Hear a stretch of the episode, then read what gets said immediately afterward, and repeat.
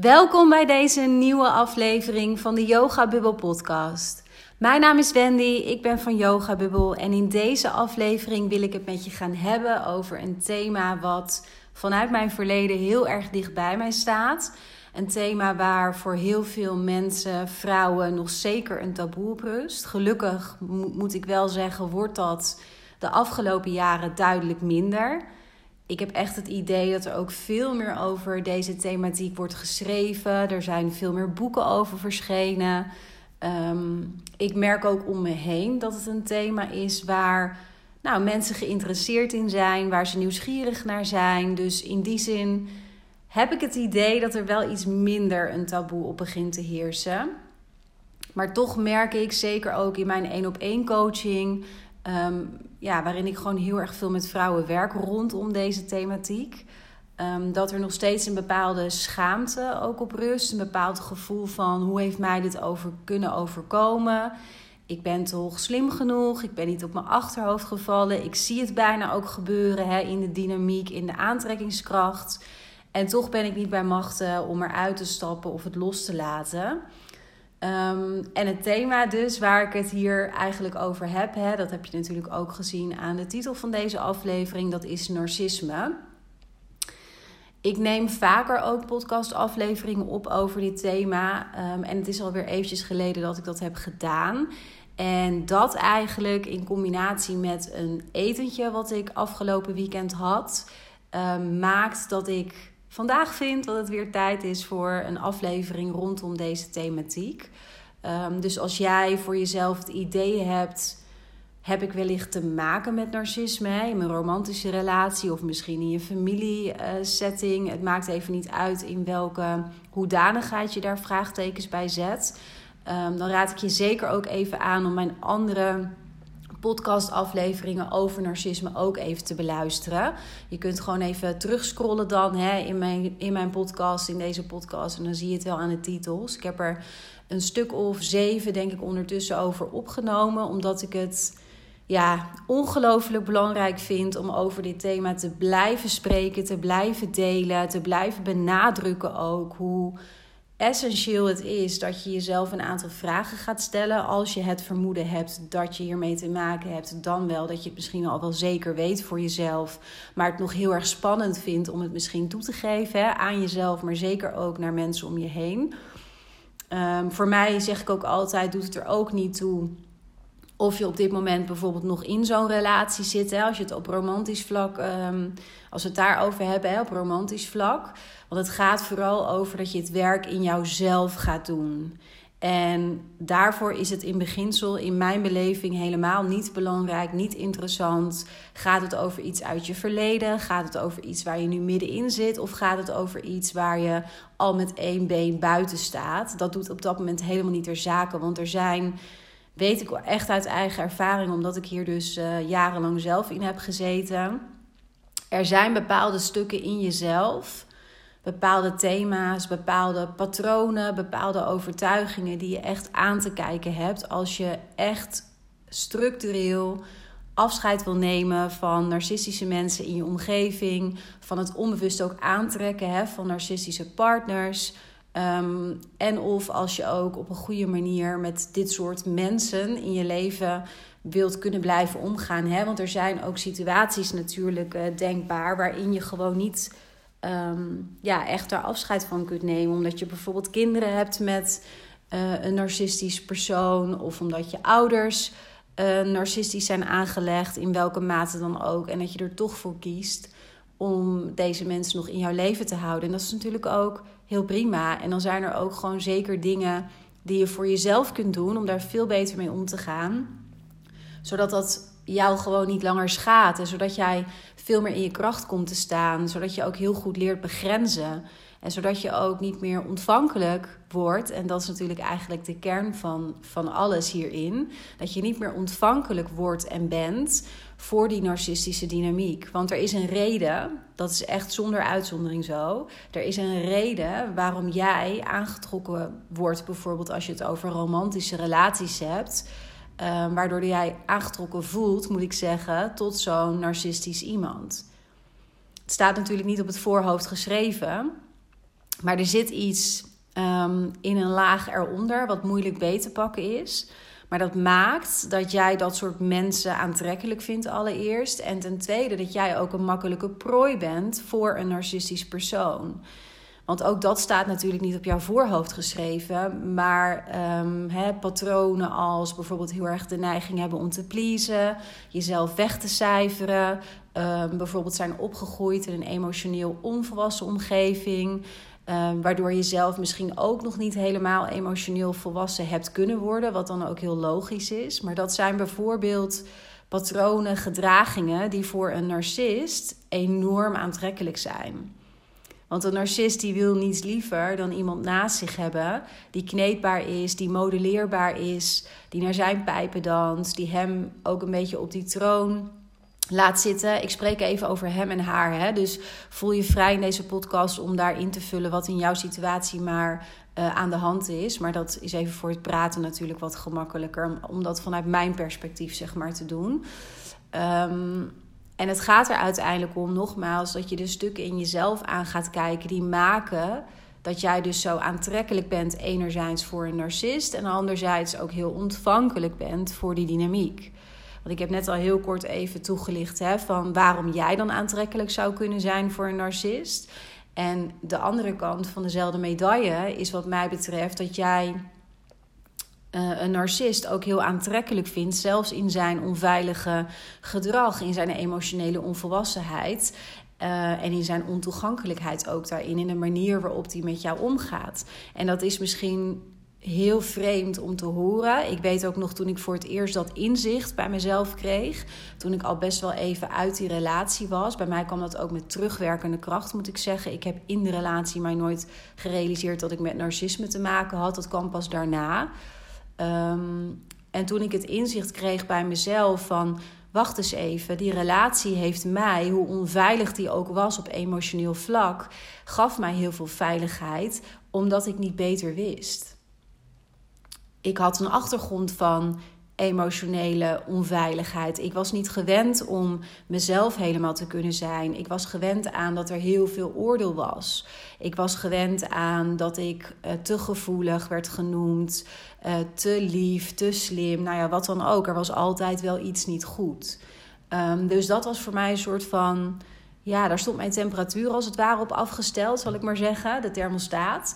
En op het moment dat dat zo is en je hebt verder nog niet echt uh, veel bewustzijn erop, nog geen persoonlijke groei op dat vlak doorgemaakt, um, ja, dan ben je een soort van, ja, ik zou bijna willen zeggen een ongeleid projectiel, maar ik bedoel daarmee dat je uh, onbewust dan echt geleid wordt door de stukken die jij in de donkerte laat.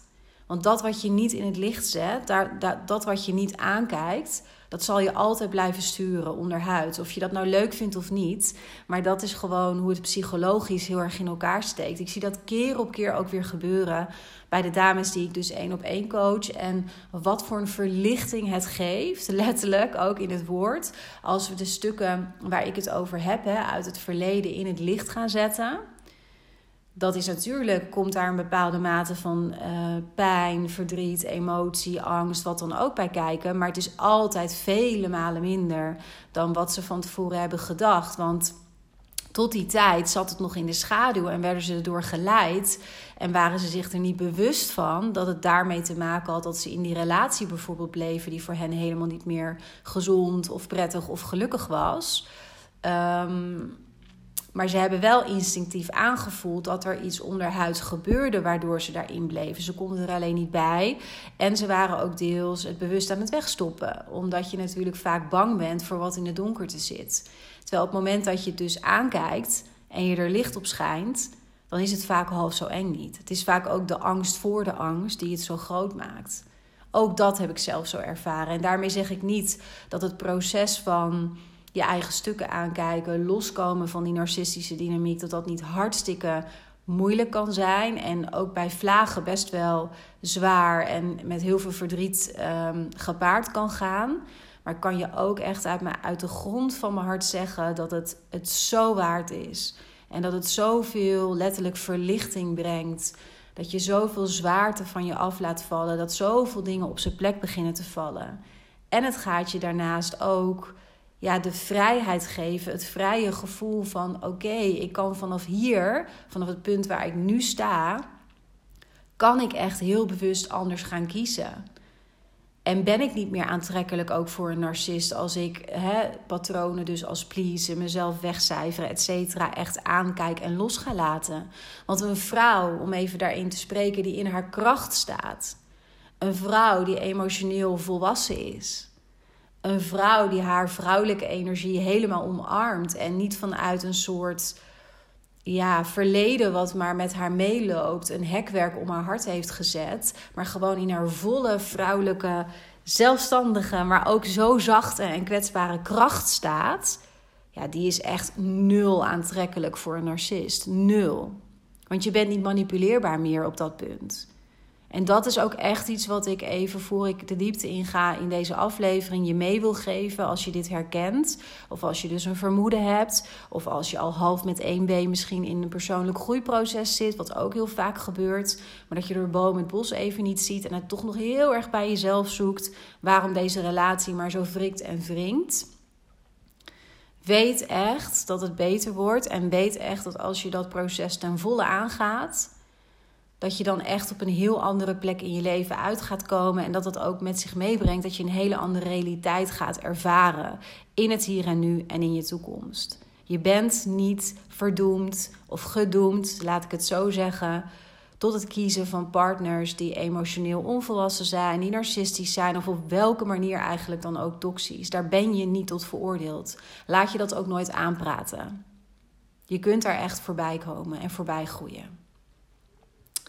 Goed, dan eventjes echt uh, wat meer de diepte en de inhoud in. Want hoe weet je nou dat je met narcisme te maken hebt? Want dat is eigenlijk waar ik het in deze aflevering heel graag met je over wil hebben. Het is namelijk een vraag. Sorry. het is namelijk een vraag die ik best wel vaak krijg. Um, en ik zei al eventjes, ik had afgelopen weekend een etentje met een vriendin. Um, en we hadden het eigenlijk over een vriendin van haar. En die is uh, op dit moment zit zij in het proces van scheiden van haar ex-man bijna dus. En zij komt er met terugwerkende kracht achter dat ze in een enorm toxische relatie heeft gezeten. En mijn vriendin vertelde me daar een klein beetje over, maar meer vanuit haar eigen verdriet van jeetje, waarom heeft mijn vriendin daar altijd maar mee doorgelopen? Waarom heeft zij nooit gezegd dat de dingen zo gingen zoals ze gingen? En toen zei ik ook tegen mijn vriendin, omdat ik dat dus heel erg herken vanuit jaren geleden toen ik zelf mijn relatie beëindigde en langzaam wat ging delen tegen, met mijn vriendinnen over wat er echt speelde in mijn relatie als de deuren dicht waren. Uh, mijn vriendinnen zeiden toen ook tegen mij: Wendy, alsjeblieft, waarom heb je dit niet eerder gezegd? Dan had ik je kunnen vertellen dat dit niet oké is. Nou ja, ik zei toen iets wat ik dus nu ook tegen mijn vriendin dit weekend zei. Um, op het moment dat jij in zo'n relatie zit, dan valt er ofwel niks te delen omdat je gewoon niet weet dat het niet oké is. Dat heeft dus te maken met wat ik ook al net eh, een paar minuten geleden zei. Hè? Dat je op een bepaalde manier ben jij dit gewend geweest, al heel lang.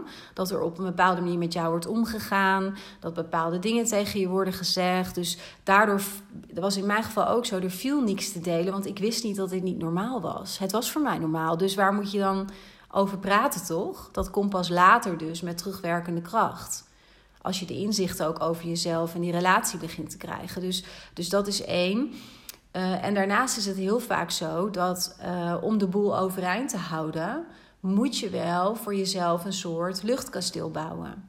Dus ook al voel je ergens, dat had ik zelf bijvoorbeeld ook. Ik voelde echt wel in die relatie. Ik kan, dat, ik kan nu zoveel momenten opnoemen, gebeurtenissen. waarin ik gewoon voelde: dit is helemaal niet oké. Dat heb ik echt wel een keer verschillende keren gevoeld. Er zijn echt ook belangrijke momenten geweest die ik nu zo nog terug kan halen. Ik zie mezelf nog zo daar staan. Ik weet nog welke kleding ik aan had. Ik weet nog welke kleding mijn ex-partner aan had. Het zijn zo van die momenten die heel bepalend zijn geweest in ga ik links of ga ik rechts.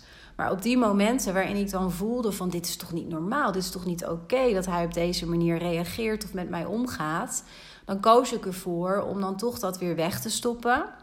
En toch weer door te gaan met waar ik in stond. Of het bij mezelf te zoeken van nee, inderdaad, ik moet ook niet zo uh, overdreven doen of gevoelig zijn of wat het maar was, hè, wat in die situatie op dat moment speelde. Omdat ik namelijk van mezelf, en dat zie ik ook zonder uitzondering bij alle dames die ik mag begeleiden op dit thema, Um, ik was heel erg zelfreflectief. Dat ben ik nog steeds. Dat is een eigenschap die ik heb en waar ik ook heel blij mee ben en heel trots op ben. Want ik denk dat het een hele mooie eigenschap is. Dat je echt naar jezelf kan kijken en kan reflecteren op je eigen gedrag. En je eigen verantwoordelijkheid ook kunt nemen, zeg maar, hè, in, in situaties. Um, maar het nadeel is ook als je te maken hebt met nog relatief weinig inzicht in jezelf en je zit in zo'n narcistische relatie, dan gaat zelfreflecterend vermogen echt tegen je werken. Want het maakt namelijk dat je in elk conflict, elke situatie, elk dingetje wat niet lekker voelt, um, dat je bij jezelf meteen te raden gaat van hé, hey, maar wacht, dit ligt waarschijnlijk toch ook aan mij. Misschien had ik ook iets meer links of rechts of dit of dat. Dus dat maakt um, dat je een soort van ja, luchtkasteel bijna in stand aan het houden bent. Om überhaupt maar door te kunnen, om het maar vol te houden, om maar te overleven. Zodat het maar niet in elkaar sodemietert, om het maar zo te zeggen. En dat is ook zeg maar, wat ik dus beluisterde bij mijn vriendin, wat zij vertelde over haar vriendin. Um, en narcisme is ook gewoon heel vaak heel moeilijk te herkennen. Er zijn wel testjes voor, maar er is niet een soort van wetenschappelijk onderbouwde test of wat dan ook. En dan moet ik daarbij ook zeggen, dat is mijn persoonlijke mening. Maar ik denk dat het ook helemaal geen zin heeft bij narcisten. Want echte, echte narcisten, die helemaal, zeker die helemaal aan het uiterste van dat spectrum zitten, hè, ja, die kunnen iedereen om hun vinger winden. Want dat is een kenmerk van narcisme. Dat ze daar heel goed in zijn. Ze zijn super manipulatief en ze weten ze zijn vaak heel intelligent. En vanuit die intelligentie kunnen ze heel gemakkelijk mensen om hun vinger winden. En weten ze perfect van: oké, in die situatie moet ik me zo gedragen. In die situatie zo. Om het maximale voor mezelf eruit te halen. Nou, ergo, op het moment dat zo iemand een uh, bepaalde test zou ondergaan. Dan weet zo'n persoon dat hij een test uitvoert. Die weet ook wat er van hem verwacht wordt. En die is niet op zijn achterhoofd gevallen en gaat wenselijke antwoorden geven. Dat zal niet bij iedereen zo gelden hoor. Maar ja, dit is wel echt hoe ik er persoonlijk tegenaan kijk. Als je het ook hebt over ja, daadwerkelijk kunnen diagnosticeren van narcisme. Dat is gewoon een heel moeilijk iets. En daarbij is het zo dat mijn eigen ervaring ook is dat um, narcisme is ook niet zwart-wit. Verre van. Het is juist heel veel grijs. Heel veel grijs. Ik kom zelden verhalen tegen waarbij het, nou ja, helemaal dus aan die ene kant van het spectrum zit. Dus mega narcistisch, totaal uitvergroot. Um, want dan, dan zijn het eigenlijk ook helemaal geen leuke mensen meer om mee om te gaan. En het is juist uh, in al die grijze, meer grijze situaties waarin je te maken hebt met een veel implicietere vorm bijna van het narcisme. Dat is juist wat zo ontzettend moeilijk is om uit te komen. Om je uit los te breken, omdat dat dus heel geraffineerd in elkaar steekt. Um, en wat ik daarbij ook nog wel wil vermelden, kijk, een, een narcist die is ook um, een beetje Jekyll en Hyde vaak. Hè? Die heeft heel vaak twee gezichten. Heel vaak een gezicht voor de buitenwereld en een gezicht voor jou, voor de binnenwereld, voor het gezin, zeg maar voor de kleine omgeving.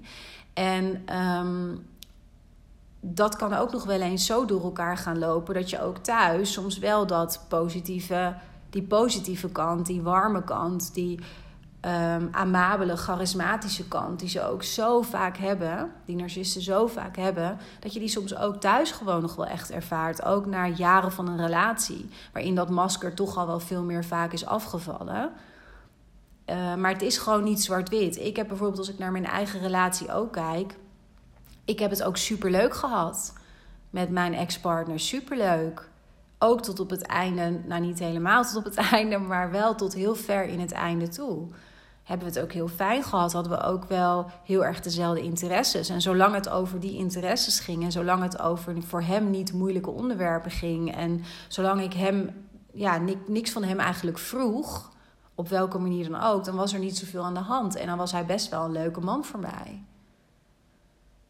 Maar dat is natuurlijk, ja, zoals ik het ook nu beschrijf, dat is natuurlijk ook niet het hebben van een relatie. Een relatie hoort in balans te zijn, wat mij betreft, en hoort over en weer wederzijds emotioneel, um, nou ja, volwassen op orde te zijn. En, en in die zin dat je zeg maar echt een appel op elkaar mag en kunt doen. En dat je ook over thema's met elkaar uh, hoort te praten, wat mij betreft, die voor, voor welke persoon dan ook in de relatie belangrijk zijn. En niet alleen maar over de dingen die voor één persoon gewoon te doen zijn en interessant zijn, et cetera.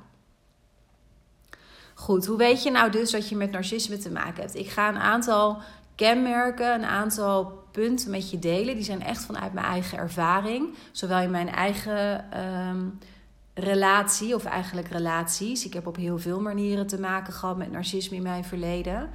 Ehm, en ik put ook een beetje uit wat ik heel vaak hoor, dus van de dames die ik uh, één op één coach en begeleid op deze thematiek. Dus het is totaal niet uitputtend, weet dat.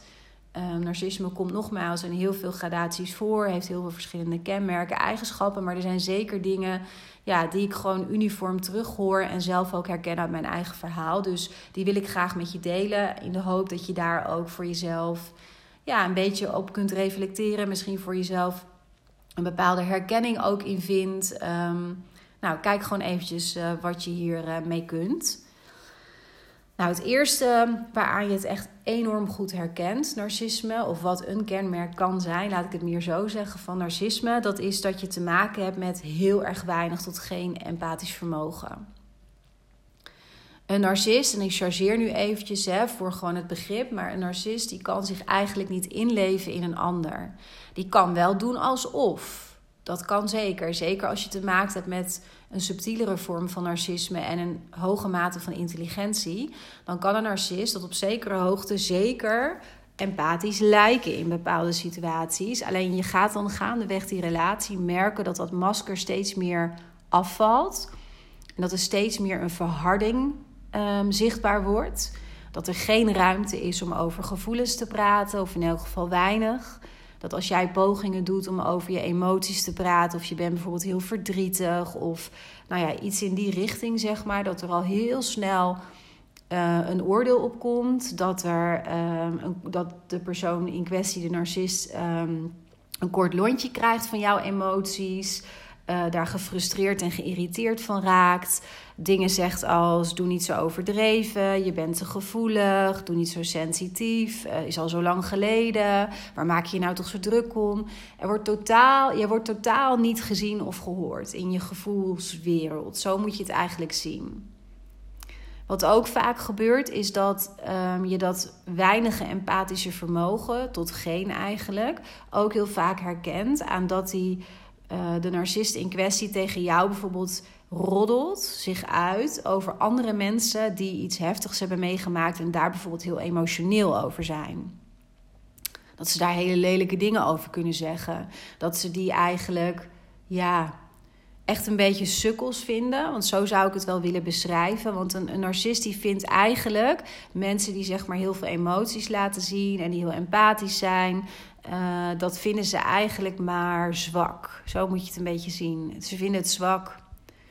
En dat komt weer vandaan bij een volstrekt onvermogen in henzelf om met emoties te dealen. Hè? Dus uiteindelijk is dat ja, pure projectie vanuit henzelf. Maar ja, reflectie is natuurlijk niet iets wat in het vocabulaire van een narcist voorkomt. Dus daar kunnen ze niet zoveel mee. Dus je kunt daar ook eigenlijk geen discussie of gesprek over aangaan. Maar je merkt het zelf heel erg van jeetje, ik word niet gehoord, niet gezien.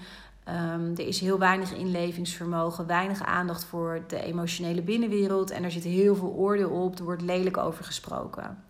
Nou, in die, die hoek mag je het zoeken. Het tweede waaraan je het uh, narcisme heel duidelijk zou kunnen herkennen, is dat um, de narcist in kwestie heel veel dingen verdraait. Dus um, jij zegt iets of je bent iets vergeten of wat dan ook. Hè? En uh, nee, laat ik zeggen, jij zegt iets en dat komt die narcist op dat moment eigenlijk niet zo goed uit. Dan gaat hij het verdraaien. Dan zegt hij: Oh nee hoor, maar dat heb jij verkeerd onthouden of heb je verkeerd opgeschreven of uh, geef niet schat. Ik snap dat jij uh, heel moe bent, want je bent ook zo druk op je werk. Maar je voelt die onderstroom ook in hoe ik het nu zeg: hè, van het is niet gemeend, het is verdraaien, het is niet oprechte zorg voor jou omdat je moe bent van je werk, want dan is het natuurlijk heel lief en zorgzaam. Maar het is een, een sarcasme wat er afdruipt, het is manipulatie wat er afdruipt. Um, de bal die heel vaak wordt teruggekaatst. Hè, zeker ook als je nou, op een bepaalde manier een appel doet op een narcist. Dus je wil echt een open gesprek ergens over voeren of je zit ergens mee. Dan zal een narcist daar maar heel weinig ruimte vaak voor hebben. Zeker als het iets van hem vraagt. Ehm, en zeker ook wederom als het over emoties gaat. En dan zal hij de bal terugkaatsen. Dus in plaats van dat het gaat een open gesprek is, zeg maar, en het gaat over een aandeel dat jullie misschien ergens beide in hebben, zal hij de bal, terugkaatsen dat jij het verkeerd ziet, dat jij het verkeerd onthouden hebt, dat jij te dom bent, dat jij uh, uh, te veel dingen op je, te veel hooi op je vork hebt genomen en daardoor niet meer goed de dingen ziet of beoordeelt, et cetera.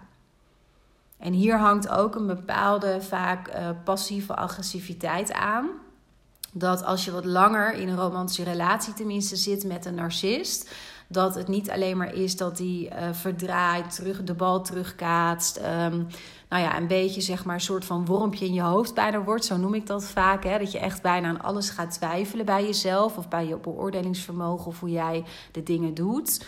Um, maar dat er ook een bepaalde mate van passieve agressiviteit begint te ontstaan. Dus niet letterlijk schelden of zo, hè, maar wel verbaal um, ja, heel lelijk worden. Er komt steeds meer oordeel op, steeds minder ruimte voor jou.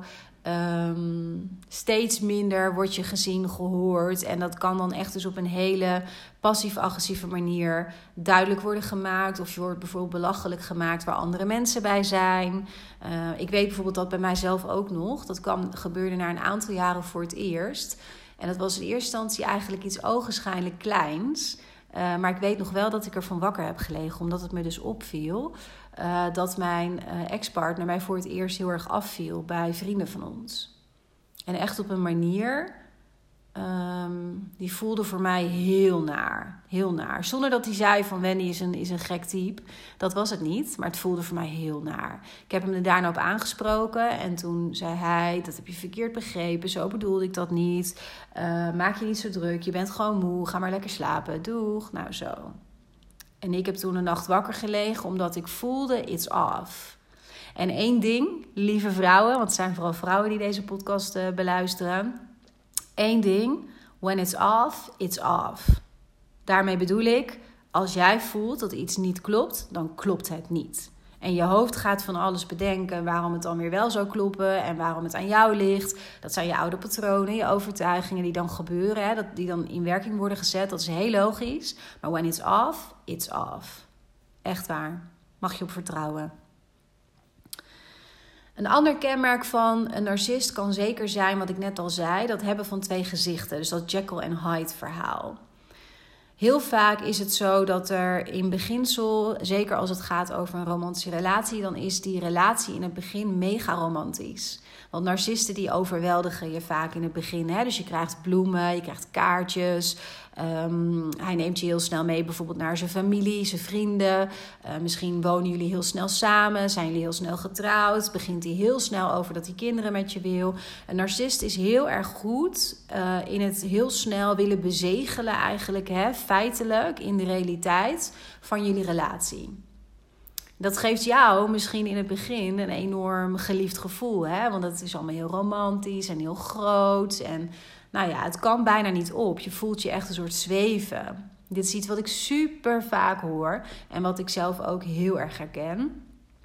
Um, wat er echter na een paar maanden vaak al gebeurt, is dat dat gedrag sowieso duidelijk vermindert. Uh, en dan begint ook vaak het masker voor het eerst wat af te vallen. En begin je dat Jekyll en Hyde uh, stuk voor het eerst te gaan zien. Zonder dat je dat waarschijnlijk die namen kunt geven. Hè. Dat kon ik ook niet in die relatie. Maar nu, met terugwerkende kracht, toen ik uit die relatie was, toen heb ik daar wel echt met die ogen meteen al naar kunnen kijken. Van jeetje, het begin was ook echt heel overweldigend. En um, na een aantal maanden had ik al een keer het eerste voorval waarbij ik voelde: it's off. Maar dat heb ik dus genegeerd bij mezelf en weggestopt. En later was het echt zo dat mijn ex-partner gewoon een bepaald persoon is naar de buitenwereld. En die persoon was die ten dele ook in de relatie, absoluut. Maar ook voor een deel helemaal niet. Um, het is ook heel vaak zo dat het beeld wat de buitenwereld heeft van een narcist heel positief is. Want het zijn vaak hele intelligente, welbespraakte, charismatische ja, bijna vermakelijke mensen. Met ook vaak op een bepaalde manier uh, een bijzondere levensstijl. Hè? Dus het zijn vaak bijvoorbeeld ondernemers, of het zijn mensen die heel bereisd zijn, of het zijn mensen die um, hele hoge sportieve prestaties leveren. Er zit heel vaak aan narcisten, uh, is me opgevallen. Iets wat, wat atypisch is en wat heel interessant is voor heel veel mensen. Ze zijn ook heel graag het middelpunt van de belangstelling. Niet altijd, hè? dat is niet uh, gegeven, maar dat gebeurt heel vaak wel omdat ze natuurlijk graag op die troon zitten. Zichzelf ook beter voelen dan anderen. En ook graag willen dat anderen dat bevestigen bij hen. Hè? Door bijvoorbeeld dat ze dus in het middelpunt van de belangstelling staan. En mensen met een soort open mond luisteren naar hun levensverhalen en al hun interesses, et cetera. Maar het hebben van die twee gezichten, in welke mate dan ook, dat is ook echt iets waaraan je het narcisme kunt herkennen. Uh, en dat zo iemand dan bijvoorbeeld achter de voordeur in één keer totaal ander gedrag kan vertonen. En helemaal niet charismatisch of innemend of wat dan ook is. En totaal geen nieuwsgierigheid ook heeft naar jou of wat voor jou belangrijk is. Terwijl hij dat in de buitenwereld wel neerzet. En dan een punt waaraan je ook het narcisme vaak kunt herkennen. Dat is dat je te maken hebt. En dit is iets wat vaak pas later in zo'n relatie gaat plaatsvinden. Hè? Dus later kan betekenen binnen een paar maanden, maar nog veel vaker zie ik dat dat met hele kleine stapjes gaat. Dat is ook een van de redenen waarom heel veel vrouwen in zo'n relatie lang blijven hangen, omdat het niet van vandaag op morgen um, dat achterlijke gedrag, zal ik maar zeggen, is, hè? of dat ongezonde gedrag. Dat gaat heel subtiel, dat gaat heel geleidelijk. Maar wat je vaak ziet op een bepaald punt is dat een narcist het nodig heeft om zijn partner te kleineren. Nou ja, intens te manipuleren, wat ik al zei. En sommige gevallen, in meer extremere gevallen, zelfs te vernederen. Dat laatste, daar heb ik gelukkig nooit mee te maken gehad. Ik heb het wel vaak gehoord in de coachingtrajecten. Maar het kleineren herken ik heel goed. Um, wat ik al een paar keer heb benoemd, hè, een narcist heeft, die zit op een bepaalde troon. Die voelt zichzelf verheven boven andere mensen, kijkt ook snel op andere mensen neer, vindt mensen heel snel zwak. Um, en zal er uiteindelijk alles aan doen om voor zijn eigen gevoel op die troon te kunnen blijven zitten. Dat is waarom hij het ook nodig heeft bij tijd en wijle om naar beneden te trappen. Dus in de zin van dat hij andere mensen veroordeelt, ze zwak vindt, ze sneu vindt, uh, sukkels vindt, wat dan ook. En in een romantische relatie is dat ook wat hij doet op het moment dat jij een appel doet op een narcist. Dus als jij op het niveau van een narcist, zoals dat normaal is natuurlijk in een volwassen relatie met die persoon wil praten en je geeft hem bijvoorbeeld bepaalde feedback of je zegt: Goh, ik heb het gisteren niet zo prettig ervaren dat. Nou, dat kunnen ze totaal niet aan. Ja, tot een zekere hoogte als er eigen belang in zit, omdat ze voelen dat jij misschien bij ze vandaan glijdt. Want dan gaan ze in één keer vaak een bepaalde empathie aan de dag leggen, bepaalde dingen zeggen die je graag wil horen. Maar in alle andere situaties, als jij nog helemaal in dat web als het ware verstrikt zit, dan zullen ze acuut naar beneden gaan trappen. En dan zullen ze iets gaan zeggen waardoor jij je kleiner voelt. En het probleem is heel vaak dat je, zeker als je een aantal jaren in zo'n relatie hebt gezeten of zit, dat je je vaak al zo klein voelt. Want je hebt zoveel van jezelf weggegeven zonder dat je dat doorhad. Dat je heel vaak aan het einde van zo'n relatie echt denkt: wie ben ik eigenlijk zelf nog? Ik hoor ook heel vaak dat er veel onzekerheid bij dit soort vrouwen zit. Of het gevoel van wat is er nog van mij over? Dat gevoel, dat, dat laatste, dat heb ik zelfs hardop toen ook gezegd, weet ik nog. Toen ik mijn relatie, eh, toen ik daar uiteindelijk uitstapte. Toen voelde ik heel sterk, ja, weet je, als ik blijf, dan is er gewoon echt helemaal niks meer van mij over. En toen wist ik niet eens, ik denk dat ik niet eens van het woord narcisme toen nog gehoord had, bij wijze van. Maar ik voelde wel heel duidelijk, er is gewoon niks meer van mij over. Ik heb alles weggegeven. Alles ben helemaal letterlijk leeggezogen als het ware. En ik voelde me in die zin nooit onzeker, maar wel klein. En wel een soort van, ja, uh, marionet of zo. Van ik ben wel wie jij wilt dat ik ben, ook een beetje dat gevoel. Daar wilde ik natuurlijk vanaf. En dat was voor mij ook een enorme drijfveer om daaruit te kunnen stappen. Omdat ik daar op die plek in mijn leven niet langer wilde zijn. Dat voelde zo niet kloppend en niet oké meer. En hè, ook even in het verlengen daarvan. Je hebt altijd een crisis nodig om nou ja, dingen aan te kijken, om te groeien, om te veranderen als mens. Hè? Dus zie ook als je voor jezelf voelt van, oh, dit herken ik zo, Wendy, wat je nu zegt. En ik weet gewoon echt niet meer wat ik moet doen. En ik weet niet eh, hoe ik links, rechts, voor of achteruit moet. En waar ik gewoon goed aan doe voor mezelf. Weet dat je echt die bodem, hoe moeilijk ook, maar die moet je aantikken om uiteindelijk echt totaal andere keuzes te leren maken. En echt gewoon jezelf een supermooie, supervolwassen, prachtige relatie te gunnen. Waarin jij ook gewoon helemaal kunt thriven, net als die ander. En jezelf nooit meer klein hoeft te voelen. Maar die stap, die kun je vaak alleen maar maken als je eerst een bepaalde mate van crisis hebt ervaren. Dus dat, mocht jij dat nu ervaren, probeer dat dan ook te zien als bijna het beginpunt van je groei en van een nieuwe fase in je leven. Het is ergens juist super positief als je die bodem ervaart. Want dat geeft zo'n enorme drijfkracht uiteindelijk om echt naar binnen te keren, te reflecteren, je patronen, je overtuigingen, je keuzes, alles aan te kijken. En van daaruit dat los te leren laten en echt gewoon voor jezelf gezonde keuzes te leren maken, nieuwe keuzes. Nou, ik hoop dat dit je um, wat meer idee geeft bij hoe kun je nou narcisme echt herkennen. Uh, nogmaals, het is helemaal geen uitputtend lijstje. Er zijn veel meer eigenschappen en kenmerken die kunnen wijzen op narcisme. Nog los van het hele feit dat het label narcisme gewoon heel moeilijk is om ergens op te plakken of op iemand te plakken. Um, en ik denk ook niet dat dat label op zich zo interessant is, maar wel waar de patronen en de narcistische dynamiek, waar dat voor staat.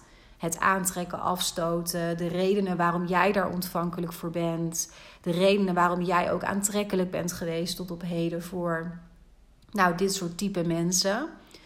En pas als je daar dus, hè, wat ik ook in de introductie al zei, als je daar echt mee aan de slag gaat en daar echt aan toe bent, dan zul je gaan ervaren dat, nou, dat je A, dit soort mensen ook niet meer aantrekt. Want jij bent niet meer aantrekkelijk voor dit soort mensen. Maar ook dat jij narcisten van ver af aan ziet komen. Dat is heel bijzonder hoe dat gaat werken. Ik heb dat zelf ook heel duidelijk. Vanaf het moment dat ik echt mijn stukken heb aangekeken jaren geleden, ehm, heel veel dingen heb losgelaten uit mijn verleden, echt goed voor mezelf ben gaan zorgen, ben gaan begrenzen, mezelf ook echt iets anders ben gaan gunnen vanuit een diepe, ja, diepe zelfliefde, diep zelfrespect vanaf dat moment uh, kon en kan ik uh, toxische mensen, narcisten in, in uh, specifiek, die zie ik gewoon van mijlen ver aankomen. Omdat ik het nu herken en omdat ik ook meteen aanvoel: oeh, nee, die personen wil ik helemaal niet in mijn omgeving hebben. Het is heel bijzonder hoe dat werkt. Nou, nogmaals, ik hoop dat je hier um, wat steun uit kunt halen als dit herkenbaar voor je is. Um, weet dat het echt anders kan. Het kan echt anders. En dat heeft niets te maken eigenlijk met cognitie, met je hoofd. Ja, zeker moet je natuurlijk bepaalde dingen in jezelf begrijpen. En is het belangrijk dat je bepaalde inzichten krijgt. En licht schijnt op je patronen, je overtuigingen, op hoe je denkt. Dat is zeker belangrijk. Maar daarna heb je vooral ook een reis te maken terug naar jezelf, naar wie jij bent. Jij bent die relatie niet, jij bent die patronen niet, jij bent niet de aantrekkingskracht die je uitoefent op toxische mensen. Jij bent jij en dat heeft daar niets mee te maken. Dat zijn gedragingen, dat zijn, is aangeleerd, geconditioneerd gedrag en daar kun je van afkomen. Echt waar. Ik hoop ook dat je dat voelt en dat je ook een bepaald perspectief hieruit haalt. En als jij voelt, ik zou dit zo graag willen, maar ik heb werkelijk waar geen idee. Of je hebt ergens het idee dat je met narcisme te maken hebt. Dit resoneert gewoon enorm bij je, maar je hebt het gewoon eerlijk voor jezelf nog nooit een naam durven te geven of aan durven kijken. Of in welke fase je ook maar zit. En je voelt, ik heb daar hulp bij nodig. Ik wil graag hiermee aan de slag. Ik wil graag stappen gaan zetten. Ik wil graag dichter bij mezelf komen. Ik wil graag die oude patronen los leren laten dan mag je me altijd even een mailtje sturen op wendy.yogabubbel.nl. Want ja, ik heb het natuurlijk een aantal keren laten vallen. Dit is thematiek die voor mij, die ik zo ongelooflijk belangrijk vind. En waar ik met zo ontzettend veel aandacht en liefde in coach, omdat ik het dus zelf heb ervaren, omdat ik zelf weet hoe moeilijk het is om in zo'n situatie te zitten. Omdat ik zelf ook weet dat en niks te nadelen over reguliere psychologen of therapeuten. Hè. Ik bedoel, voor iedereen werkt iets anders. Maar ik weet uit ervaring dat je daar heel vaak toch tegen een muur aanloopt. Omdat dat toch vaak op dat ja, cognitieve blijft zitten. Hè, op de inzichten die je absoluut moet hebben, nogmaals. Maar daarna gaat het echt over wie ben jij en hoe kun je de reis terugmaken naar je lichaam, naar je intuïtie, naar je binnenwereld. Naar het jezelf leren gunnen dat je 100% jezelf mag zijn. Altijd en in welke relatie dan ook. En dat gaat voorbij cognitie, dat gaat voorbij je hoofd. Ehm, en ik merk dus ook de vrouwen die ik mag coachen één op één, dat die ook vrijwel zonder uitzondering ook standaard uh, trajecten hebben afgerond bij een psycholoog of bij een therapeut en er absoluut heel veel aan hebben gehad. Maar het heeft ze niet geholpen om duurzaam andere relaties aan te trekken of uit deze narcistische relatie te stappen of wat hun achtergrond maar is. Ze blijven daarin worstelen en ik heb dat dus zelf ook zo ervaren. En van daaruit ben ik uiteindelijk een aantal jaren geleden gaan coachen vanuit mijn eigen ervaringen. En ik begrijp zo vreselijk goed hoe moeilijk dit is. En ik begrijp ook zo ontzettend goed, dus vanuit mijn eigen doorleefdheid, wat je daarin kan helpen om dit echt te doorbreken. Dus als je dat voelt en als je voelt, ik dreig te verzuipen, ik heb die hulp nodig, stuur me echt even een mailtje op wendy.yogabubble.nl, want ik ga super graag met je in gesprek hierover vind het heel fijn om eventjes vrijblijvend met je kennis te maken, je verhaal te horen. Dan kan ik op basis daarvan ook echt goed inschatten of ik denk dat ik je heel goed kan helpen. Dat zal ik altijd eerlijk aangeven. En dan kunnen we daarna, als we allebei die klik voelen en ik denk dus echt dat ik je heel goed kan helpen, dan gaan we een heel mooi en intensief, maar wel heel mooi traject in van vier maanden, één op één. Waarin ik je helemaal ga ondersteunen. Je heel veel ga ondersteunen in het krijgen van die inzichten. Maar vooral heel erg in het loskomen van die oude stukken. Het echt weer gaan omarmen van wie jij bent. En het jezelf helemaal gaan dragen. Zodat je van daaruit echt een andere realiteit kunt gaan realiseren voor jezelf. Voor nu wil ik je bedanken voor het luisteren naar deze aflevering. Ik hoop nogmaals dat je er eh, perspectief uit hebt kunnen halen. Een bepaalde steun, misschien een bepaalde hoop. En twijfel niet als je hulp nodig hebt. Je hoeft dit niet alleen te doen. Voor nu wens ik je een hele fijne dag toe en wie weet tot later.